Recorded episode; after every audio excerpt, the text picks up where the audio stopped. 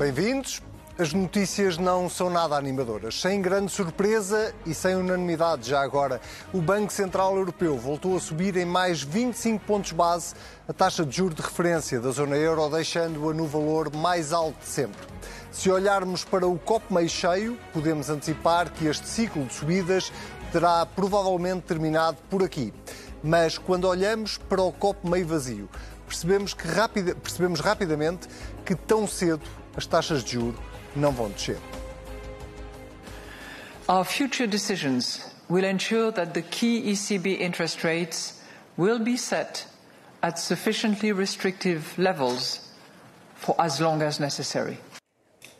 Lagarde não se limita a ameaçar com juros altos durante demasiado tempo. Ela pede, exige mesmo, que os governos da zona euro diminuam os apoios que têm dado à economia uma camisa de forças para os governos, lamenta Marcelo Rebelo de Sousa, que deixa ainda um aviso. Eu só espero é que isto não vá ao ponto do cavalo do inglês, não é? é que o cavalo do inglês foi-se cortando a ração, cortando a ração, porque era fundamental para disciplinar o seu estado de saúde, depois ele ficou muito fraquinho, muito fraquinho na recuperação. António Costa, que tem sido um dos críticos mais vocais à política do BCE, decidiu ignorar os apelos de Christine Lagarde e, para além do limite que vai impor à subida das rendas, prepara-se para anunciar mais ajuda a quem tem crédito à habitação.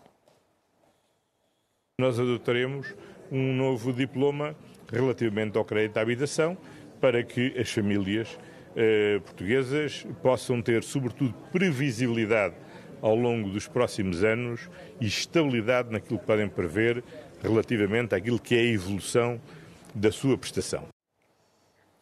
A menos de um mês da apresentação do Orçamento do Estado para 2024, o Governo está agora mais pessimista com os sinais de abrandamento da economia que vêm da Europa, sobretudo da Alemanha.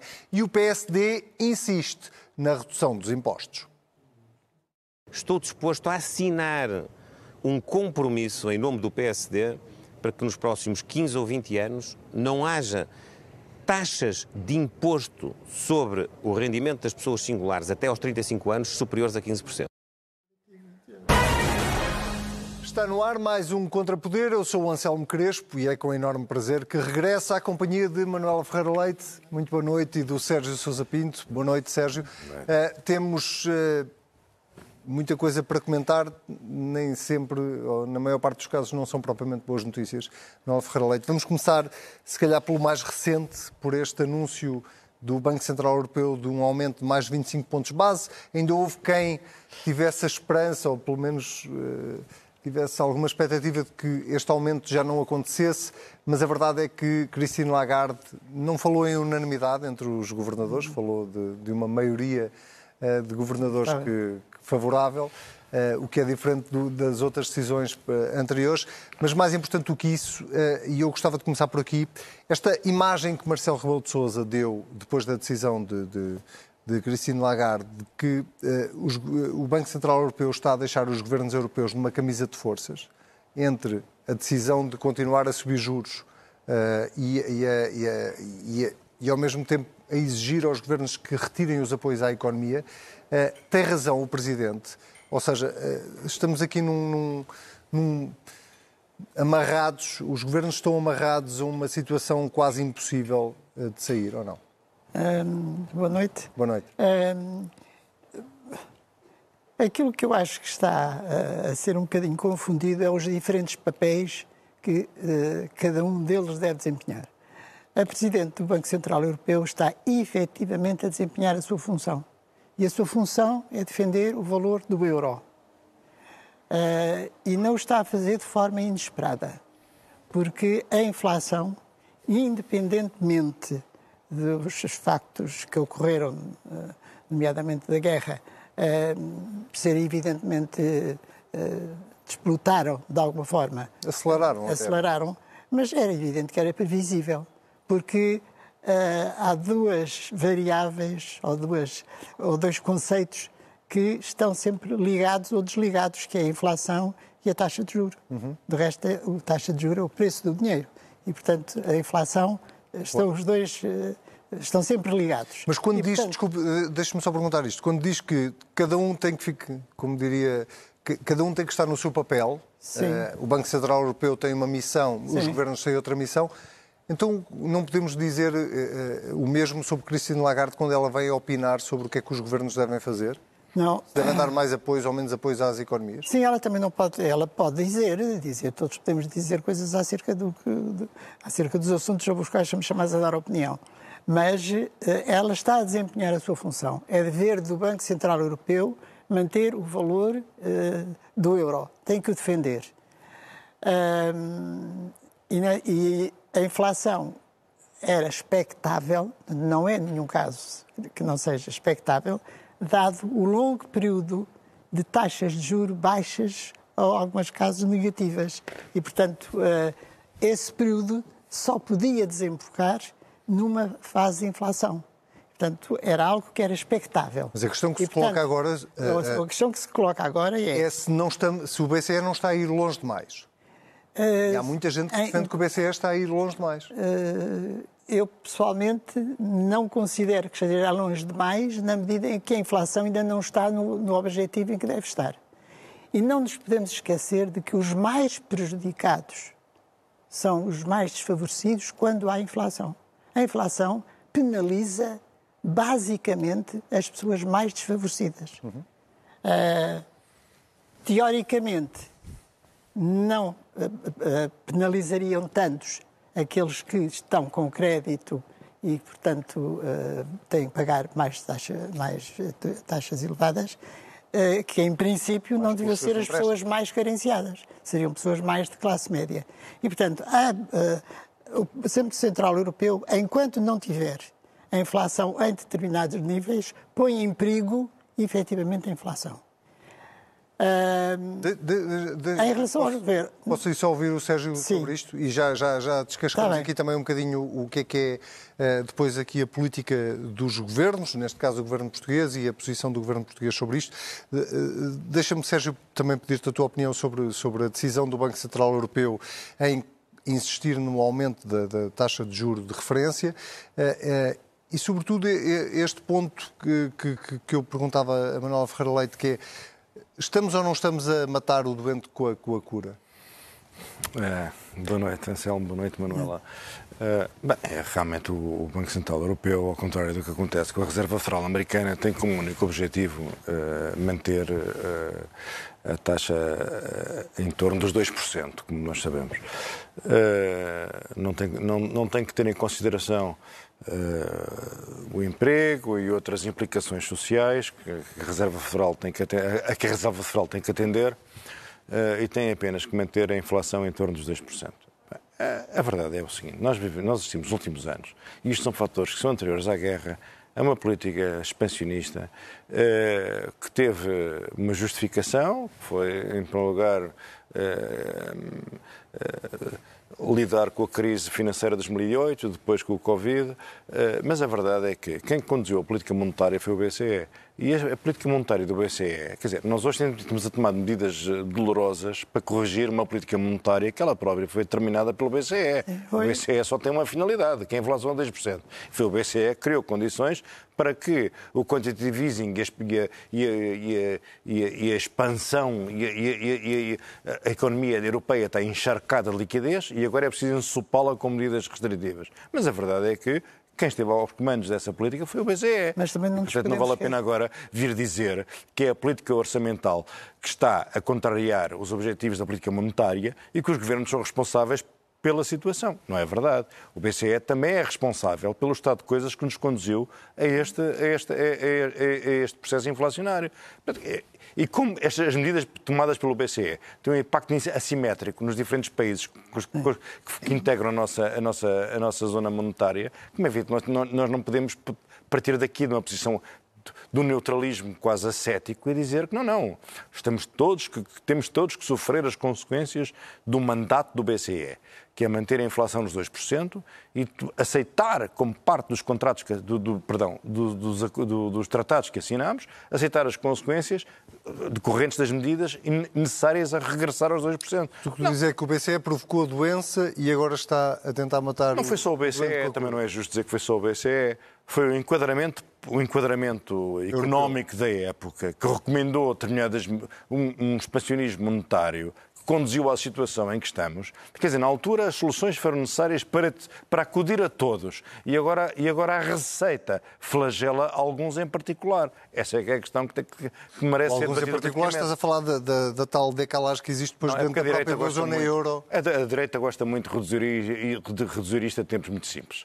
A independência dos bancos centrais conduz ao esclarecimento e à, e à, e à bondade na terra. E a esquerda, que, não, que supostamente é contrária à independência dos bancos centrais, preconiza a instrumentalização da política monetária ao serviço de finalidades uh, políticas e sociais. Mas as coisas não são bem assim na realidade. Na realidade, o Banco Central Europeu está hoje a adotar uma terapia violenta com impacto assimétrico nos diferentes países, em consequência da sua própria política monetária, que pretendeu acudir à urgência que a todos afetava, na sequência, mais recentemente, do Covid e antes da crise de 2008. Não estava a concordar propriamente. Não, também não discordo completamente, mas não vejo as coisas tanto, uh, tanto preto e branco. Portanto, não vejo isso assim. Em primeiro lugar, uh, a política expansionista que foi seguida durante uns um tempos largos uh, pelo Mário Draghi teve como objetivo salvar o euro. E não vale a pena nós imaginarmos, porque não somos capazes de o fazer, o que é que teria acontecido se tivesse havido. É verdade. Mas ninguém disse que a vida era linear e simples. As coisas são exatamente, assim exatamente assim como exatamente, está a descrever. Exatamente. E, portanto, mas como nós sabemos que o Banco Central Europeu teve, por um lado, essa, essa política que daria seguramente a inflação, e ela agora, o Banco Central Europeu, tem a obrigação de controlar essa inflação, isto não isenta, evidentemente, os governos, cada um por si, não através da política monetária que não lhe compete, uhum. nem pode estar à espera que arranje uma política monetária para cada um dos países, porque a política é dirigida ao valor da moeda e a moeda é a mesma, tanto faz que circula aqui como na Itália, e portanto eh, daqui não se pode fugir. Mas cabe aos governos, evidentemente, acudir aos casos específicos em que cada um é mais, é mais vulnerável. E no caso, exatamente no nosso caso, nós somos dos poucos países, ou o país que mais crédito tem, com taxa variável. A maioria dos países não tem taxa variável nos é um, empréstimos. Isso é culpa do governo? Mas eu não estou a dizer que é culpa não, do governo. Tá bem, mas é culpa do sistema financeiro. É, é culpa de algum sistema que levou a que isso acontecesse. E ao acontecer isso, é evidente que são pessoas que ficam uh, debilitadas e que eu defendo, a despeito do Sérgio dizer que a esquerda é que defende coisas uh, uh, salutares para as pessoas, eu defendo que esses têm que ser de alguma forma apoiados. Portanto, cabe ao governos, aos diferentes governos, agir de acordo com o, o impacto social que ele, o senhor à frente tem. Aquilo que eu condeno no governo, neste, neste caso, é que não tenha feito uma, cada um dos governos, este ou qualquer outro, que não faça uma previsão daquilo que acontece caso este ponto aqui, que está a ser tão favorável, ele e falhe. essa previsão é Fácil não será, a pergunta não pode ser assim, mas essa, essa previsão é, é, é passível, de, uh, Soutor já, já passou por, por outras oh. situações que não esta, mas é, é, é, é passível de ser feita? É, é porque é- se há coisa que nós aprendemos sobre previsões na economia é que falham todas. Uh, enfim, também não é bem assim. Uh, também não exagere.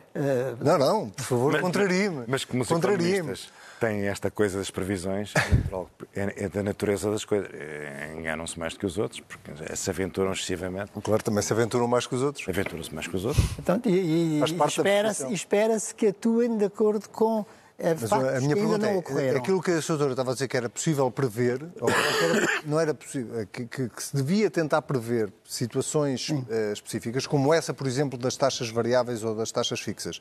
Eu, eu posso deduzir que, que, que Manuel Ferreira Leite concorda com este caminho que o Governo está a tentar percorrer de uh, fazer uma pedagogia sim, e até obrigar, de alguma forma, os bancos portugueses sim, a, a, possibilitar taxa fixa sim. aos, aos é, é agora que vem desenvolver esse esforço. Neste momento, este, este é o pior momento possível para os particulares negociarem taxas, taxas fixas. As taxas fixas deviam ter sido negociadas antes. Este não é o momento. Nós estamos, provavelmente, ou no pico, ou próximos do pico uhum. das taxas variáveis. Qual é o sentido, neste momento, de negociar taxas fixas? Quer dizer, esta eram medidas, estas medidas. Por exemplo, há dias estive a estudar a situação nos Estados Unidos. Verifiquei que nos Estados Unidos as taxas fixas são a regra. Dizer, como é que nos Estados Unidos uma zona com uma estabilidade monetária completamente diferente da nossa. A regra são as taxas fixas e, no nosso caso, são as taxas variáveis. E agora que estamos num pico que, vamos, que os particulares vão negociar as, taxas, as taxas Sim, fixas. Vão partir em desvantagem para essa negociação? Não, não vão. Vão, vão, vão fazer acordos de desvantagens. Favoráveis? Claro. Aquilo que, aquilo que um governo, e este governo concretamente, uh, devia evitar, independentemente do que se está a passar agora, era, por um lado, o ter praticamente desaparecido a classe média porque se, se a classe média não estivesse tão colada à classe mais carenciada, que é verdadeiramente bizarro. Capacidade das famílias. Isto é, uma, isto é um elemento importante para o crescimento de um país. Uhum. E, portanto, se houvesse uma política de desenvolvimento e de enriquecimento do país, a grande maioria das pessoas neste momento tinham um aumento de encargos, mas era suportável, não era caso para vir uh, o governo uh, apoiá-las. Só que nós não temos praticamente classe média, portanto, e também não são os carenciados que estão a sofrer o efeito dos juros. São, é essa classe. E, portanto, está aqui um erro. Há outro erro, que é o problema da habitação. É que, ao ter acabado praticamente com, com o, a, a, o mercado de arrendamento, fez com que as pessoas, em vez de alugarem casas, a grande maioria das pessoas, mesmo com sacrifício, tentam comprar. Comprou. E, portanto, há, uma, há, aqui dois ou três elementos que, se, que compete a um governo evitá-las. Isto é, não, nós não podemos, cada vez que damos um espirro, dar em pneumonia. E aquilo que um governo tem que fazer, ele tem que fazer também previsões e fazer políticas que normalmente não têm efeitos em curto prazo, têm efeitos a longo prazo, é de cada vez que haja um espirro que nisto não se transforme na pneumonia, que é aquilo que está a acontecer neste Desse momento. ponto de vista, nós não aprendemos nada com a crise de 2008? Nunca aprendemos nada com crise nenhuma, nem com prosperidade nenhuma.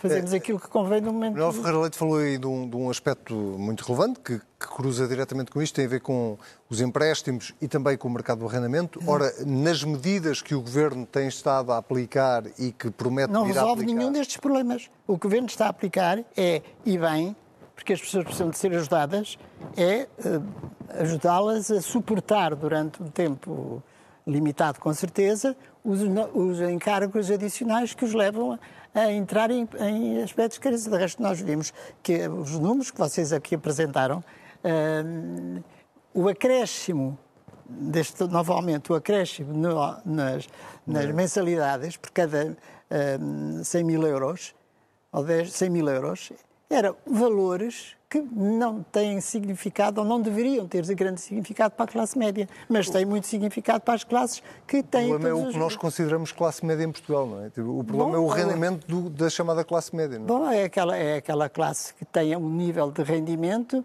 por um lado que paga impostos, mas não fica com apenas um terço, do, quase que do vencimento, porque dois terços é para impostos. Uhum. Uh, porque recebe dois terços líquidos, mas depois vai pagando impostos por outras medidas.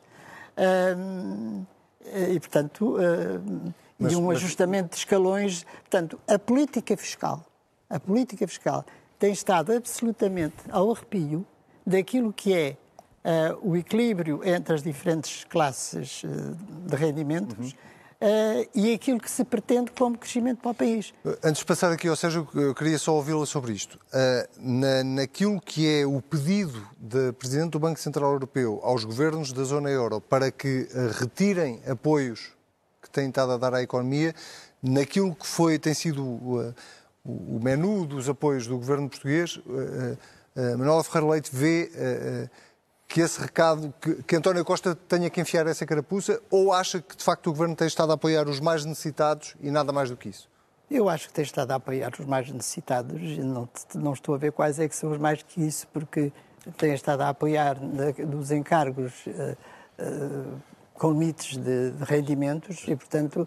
Se me permite, eu diria não, o seguinte. Sim. Da mesma forma que nós temos que aceitar esta, esta limitação que, uh, dos 2% uh, de inflação, que é a meta a que está obrigado o, o Banco Central Europeu, temos que explicar ao Banco Central Europeu que não se pode meter na política orçamental dos Estados. Meta-se na política monetária e, e, não o tem feito com excessiva competência. Agora, que não se meta na política orçamental dos Estados. Não venha dizer que se está a apoiar demasiado, que se está a amortizar demasiado, que se está a, a, a apoiar demasiado as pessoas que, estão, que precisam de, de, de, de, apoio, sou pena de estar a, a neutralizar a, brutalidade dos impactos da política monetária. Portanto, o Banco Central Europeu, bem ou mal, isso dava um debate, siga, siga a sua uh, finalidade estatuída nos tratados. Agora, não se mete na política orçamental dos Estados, e sobretudo num país como Portugal. Portugal deve, pura e simplesmente, ignorar o que a senhora van der Leyen diz sobre a política orçamental. Lagarde, Lagarde. Lagarde. A von der Leyen é a Presidente da, da Comissão Europeia. Ah, peço desculpa. Mas, Lagarde, uh, Cristina Lagarde. Sim, aplica-se. Acontece. Acontece aos melhores. Não, mas eu estou de acordo. Aplicava-se a ambas. Mas Quer dizer, não se podem meter na política orçamental. Os Estados conduzem-se na política orçamental Portugal é um país com determinadas características no plano económico e no plano social e não precisa de palpites vindo do Banco Social, do, do Banco do, do, do BCE ou da, da Comissão Europeia. E desse ponto de vista, as medidas que têm, têm estado a ser tomadas uh, para, para, enfim, ajudar as famílias, os portugueses no combate à inflação. Sim, ok. E há subida das taxas de juros. Uh, mais aquelas que estão pré-anunciadas, e há agora aí Sim, uma delas que é bastante polémica, tal, não sei que, tal. que tem a ver com limitar ou não limitar o aumento das rendas. A economia... Vão no bom sentido? Vamos lá ver o seguinte. Vamos, vamos, vamos falar da classe média, que era o tema, foi o tema que tu introduziste. Uhum. Uh, e não saí dele. Uh, a vida económica está sujeita a ciclos. A classe média, em princípio, sobrevive sozinha aos ciclos económicos, aos momentos de prosperidade e aos momentos de baixa do ciclo. O que não é normal é uma classe média tão precária que nos momentos de baixa do ciclo necessita da assistência do Estado. Isto não é normal. Isto não é normal. Uma classe média digna desse nome consegue, com sacrifício, porque isso chama-se fase baixa do ciclo, comporta sacrifícios para todos, consegue absorver os impactos dos aumentos dos empréstimos, dos aumentos das rendas. O problema é que a nossa classe média está tão debilitada, tão debilitada, tão debilitada, que são necessárias políticas sociais para acudir à classe média. Isto não é normal num país uh, uh, desenvolvido e próspero, como é suposto fazer parte, como, como é suposto Portugal ser nesta fase. Do... Imagino que concordes com Manuel Ferreira Leite quando ela diz a política fiscal, uh, de, a política fiscal, sim, neste caso, não tem acompanhado as necessidades. É a política fiscal, vamos lá ver. A política orçamental. Se, se, o esforço fiscal dos portugueses é muito grande não é possível estar, através, sobretudo através da não atualização dos escalões, que é um mecanismo de, de, de, de, retardar o alívio fiscal da classe média. Quando não se atualizam os escalões, nós não estamos a aliviar a classe média, nós estamos a, nós estamos a esmifrar a classe média.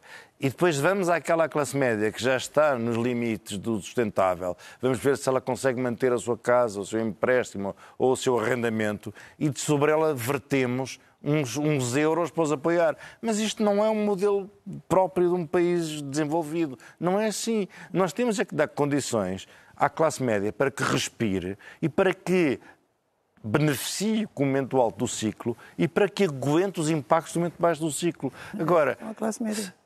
Senão não há classe média, não há classe média. Nós somos todo um país assistido, todo um país vulnerável. Qualquer um está uh, sujeito a ter um encargo com a sua casa, família, superior a 50% do seu vencimento e vai logo candidatar-se a uma subvenção do Estado. Isto não é classe média. Isto não é um país europeu. Não é normal isto. Isto não, faz, isto não se integra em nenhum, em nenhum paradigma de normalidade.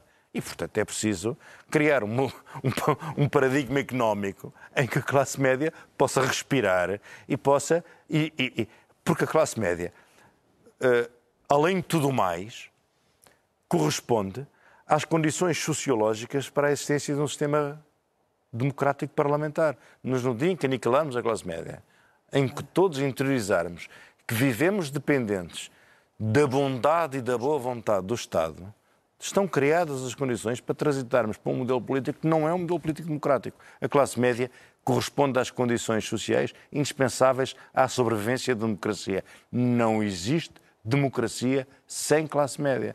E não, não vale a pena estarmos a querer, quer dizer, de, de, depois de um, de um, período histórico em que uh, existia este antagonismo cultivado ideologicamente entre ricos e pobres e tal, agora estamos numa fase em que uh, parece que há um conflito insanável entre as classes mais desfavorecidas e altamente subsidiadas e a classe média. Isto é, isto não, isto não nos conduz a nada de bom como país.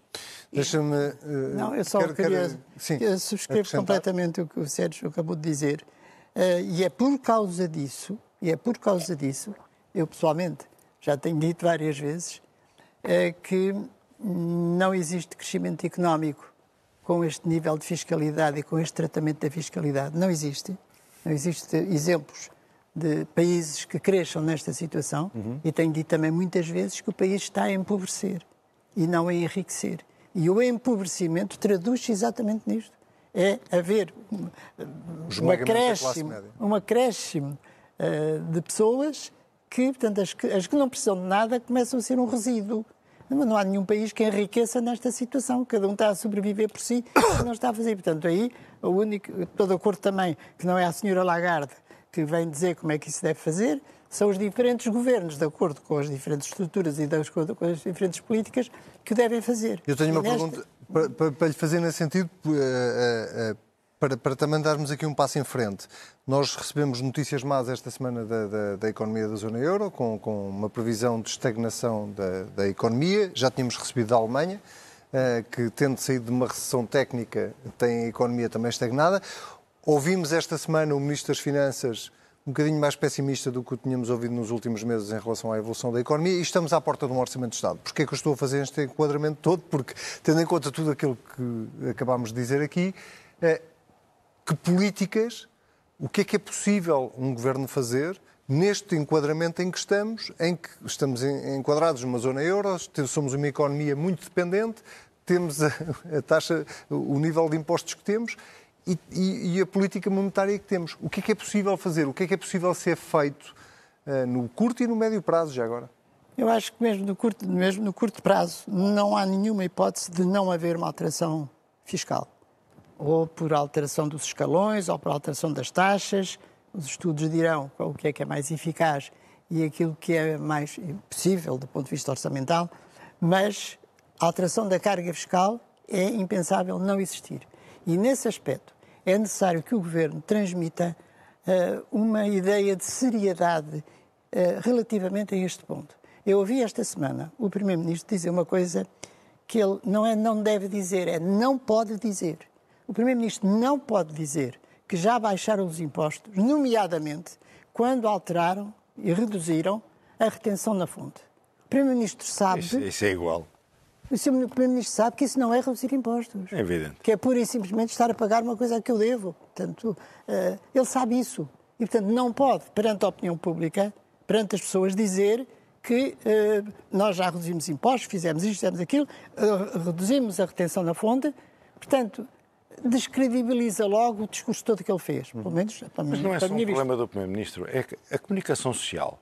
Como é que a comunicação social não, não consegue explicar que as mexidas na retenção da fonte não alteram a carga fiscal final? Que é uma não, coisa de uma óbvia. É óbvia. óbvio. É uma coisa que se sabe que é assim, quer dizer, é, nem, Eu, é enquanto é representante da comunicação social, vou deixar essa, essa resposta para mais tarde. Sim, um, para terminar. E, portanto, o ponto aqui fundamental e óbvio que tem que ter alguma tradução no, no, no orçamento tem que ser uma alteração da carga fiscal que apanha a classe média. Que apanha a classe média. Uh, Sim, porque, porque há uns que não, não pagam impostos. Um bocadinho a mesma coisa, que é, vem um orçamento dentro deste contexto, já falaste aqui, já defendeste aqui várias vezes também o alívio da carga fiscal, portanto não, não, já, não consigo antecipar que será essa a tua opinião. Já não sei quantas vezes já falei Sim, do, do problema da carga fiscal. As taxas estão mais ou menos em linha com outros países europeus, o que não está manifestamente em linha nem perto de pareça são os escalões. E cada, e cada ano em que não se faz uma atualização de escalões, está-se a cair sobre quem paga impostos. Quem paga impostos é a classe média. Nós estamos a querer criar. As medidas são todas orientadas para os grupos sociais mais desfavorecidos e, e assentam sempre numa expoliação fiscal da classe média. Eu acho que isto, como modelo de futuro para o país e desenvolvimento, isto não representa. Isto, isto só, para que é que isto serve? Numa ótica puramente cínica, serve para criar uma cotada, uma cotada eleitoral, não, mas, mas não serve o futuro do país. Não é possível privar a classe média das suas legítimas aspirações. E quais são as aspirações da classe média? É poupar qualquer coisa qualquer coisa que enterra no investimento imobiliário, qualquer coisa que não enterra no investimento imobiliário, mas que uh, enterra na, na, na, educação dos filhos, qualquer coisa. Quer dizer, a classe média não pode viver, não pode viver num país com uma perspectiva de futuro, não é possível viver num quadro de redistribuição de remediados para pobres. Isto não é possível. Há qualquer coisa nesta equação que está a falhar. E como toda a gente está farta de saber e de dizer, a questão central é o crescimento económico. Só o crescimento económico nos liberta desta equação sem, sem solução. É um problema, de facto, com décadas. Eh, vamos às moções desta semana. Eu vou começar por si, mas eh, já percebi que tinha aí uma coisa que queria acrescentar. Eh, vai, não, não, vai começar pelo. Não, não queria acrescentar, só ah. era corrigi-lo e dizer que ah, não, já não vem há décadas. A questão do, do falta de crescimento económico? Uh, não, é há décadas. Bom, uh, Décadas é pelo menos mais do que uma década, portanto está a falar em 20 anos e, portanto, pelo menos... Os nossos crescimentos, eu não, vou, não quero entrar em debate consigo, apesar de, de ter todo o gosto, mas, mas não me lembro assim de grandes crescimentos económicos nas últimas décadas. Mas lembra-se pelo menos de crescimento económico. Eu não, agora certo, nem isso, tá nem pequeno nem grande. Uh, Doutora, uh, esta semana tem uma moção de confiança. De confiança. A quem? Ou a quê? Uh, há decisão tomada pela Assembleia de uh, retomar os debates quinzenais uh, com o Governo. foi algo que foi alterado há três ou quatro anos, talvez. Sim. nunca percebi muito bem qual, qual, é que tinha sido um o acordo objetivo. com o PSD, curiosamente. Depois fui acordo quem foi... Quem foi não, não, não, é, não, é. não é provavelmente o meu, meu ponto. É que foi qualquer coisa que não se justifica e muito menos com uma maioria absoluta. E, portanto, o facto de terem retomado os, os, os debates quinzenais, penso que é uma boa decisão que só uh, privilegia. É uma coisa boa para a democracia também. E para, o, e para o Parlamento. E para o Parlamento. Sérgio, tu tens uma moção de censura? Eu nem sei bem como é que eu hei de qualificar a minha moção. É sobre um episódio caricato que ocorreu no Porto em torno de uma estátua uh, alusiva a uma estátua do, do Camilo Castelo Branco, uh, com Ana Plácido. Estamos a vê-la na imagem? Sim. Sim, exatamente. Ana Plácido, como é evidente, não se trata de Ana Plácido. Qualquer pessoa que tenha visto imagens de Ana Plácido percebe que aquela senhora não, não, não, não corresponde a Ana Plácido. É uma figura feminina idealizada. Seja como for, o Porto, através das suas através de 37 individualidades, uh, decidiu insurgir-se contra esta estátua. Bem, eu, sob o ponto de vista estético, não me vou pronunciar, cada um dirá o que tem a dizer sobre isto. Uh, agora, o que me parece espantoso é o texto da, da minúscula petição, cheia de argumentos de natureza moral, achar que a estrada é moral. E realmente eu devo dizer o seguinte: eu, sobre as considerações estéticas, não pronuncio e sou indiferente a essas apreciações, cada um fará e dirá o que o seu achômetro. Agora, só me faltava Agora, uma, uma, brigada, uma brigada da moral que se vem insurgir contra a representação feminina, que só nos faltava voltar a isto. Quer dizer, o próprio Camilo, aliás, eu até acho um piadão, porque quem capitaneou estas, estas 37 individualidades uh, foi o PCP. Uhum. Uh, o PCP veio explicar que esta estátua era uma estátua inaceitável uh, pela representação feminina e não sei quê, pela sua imoralidade. Não, não teria problema nenhum se tivessem um os dois sem roupa. Não, é que tem um piadão. É que os dois sem roupa, imagino que o Camilo sem roupa era o que faltava realmente. Mas, de facto, quer dizer, o que é extraordinário, o Camilo, o Camilo, politicamente, era miguelista. Quer dizer, eu acho espantoso. E agora vê o PCP defender, defender o Camilo, porque seguramente acha que o. Eu tenho a certeza que o Camilo não se, não se sentia nada diminuído por esta sua representação. Seja como for, ficam aqui as 37 púdicas individualidades, umas com considerações estéticas, outras morais e não sei o quê, que se insurgiram contra esta representação do amor de perdição. A mim não me choca nada. Considerações estéticas não as faço, cada um fará as suas. Agora acho isto tudo, ainda por cima capitaneados pelo PCP. Essa, essa, Moreira, essa, vanguarda da moral, Moreira partido tinha sempre muito público. decidido dar eh, seguimento a essas de 30 e tal individualidades, afinal recuou e, e já não vai. Não, e como se isto fosse um problema do país, quer dizer, estamos uh, embaraçados com tantos problemas graves e descobriram agora aquela senhora pouco vestida ou mal vestida e que já lá estava, está, não, que lá há estava muitos, muitos Pelos vistos está lá há 11 anos, segundo é dizem. qualquer coisa de surreal. Chega de saudade, uh, foi, foi isso que eu pensei esta semana quando voltei depois das minhas férias. Uh, é o tema com que me despeço esta semana, é de Caetano Veloso, justamente homenageado pelo Primeiro-Ministro António Costa com a Medalha de Mérito Cultural. É com este tema, ao vivo, que nos despedimos esta semana de mais um Contrapoder Manuel Ferreira Leite. Foi um prazer, como sempre. Sérgio Sousa Pinto, Uh, também um prazer todas as semanas. Quanto a si, não precisa de ter saudades nossas, nós estamos sempre disponíveis em cnnportugal.pt ou em qualquer plataforma de podcast. Tenha um excelente fim de semana. Porque eu não posso mais sofrer. Chega de saudade. A realidade é que sem ela não há paz, não há beleza.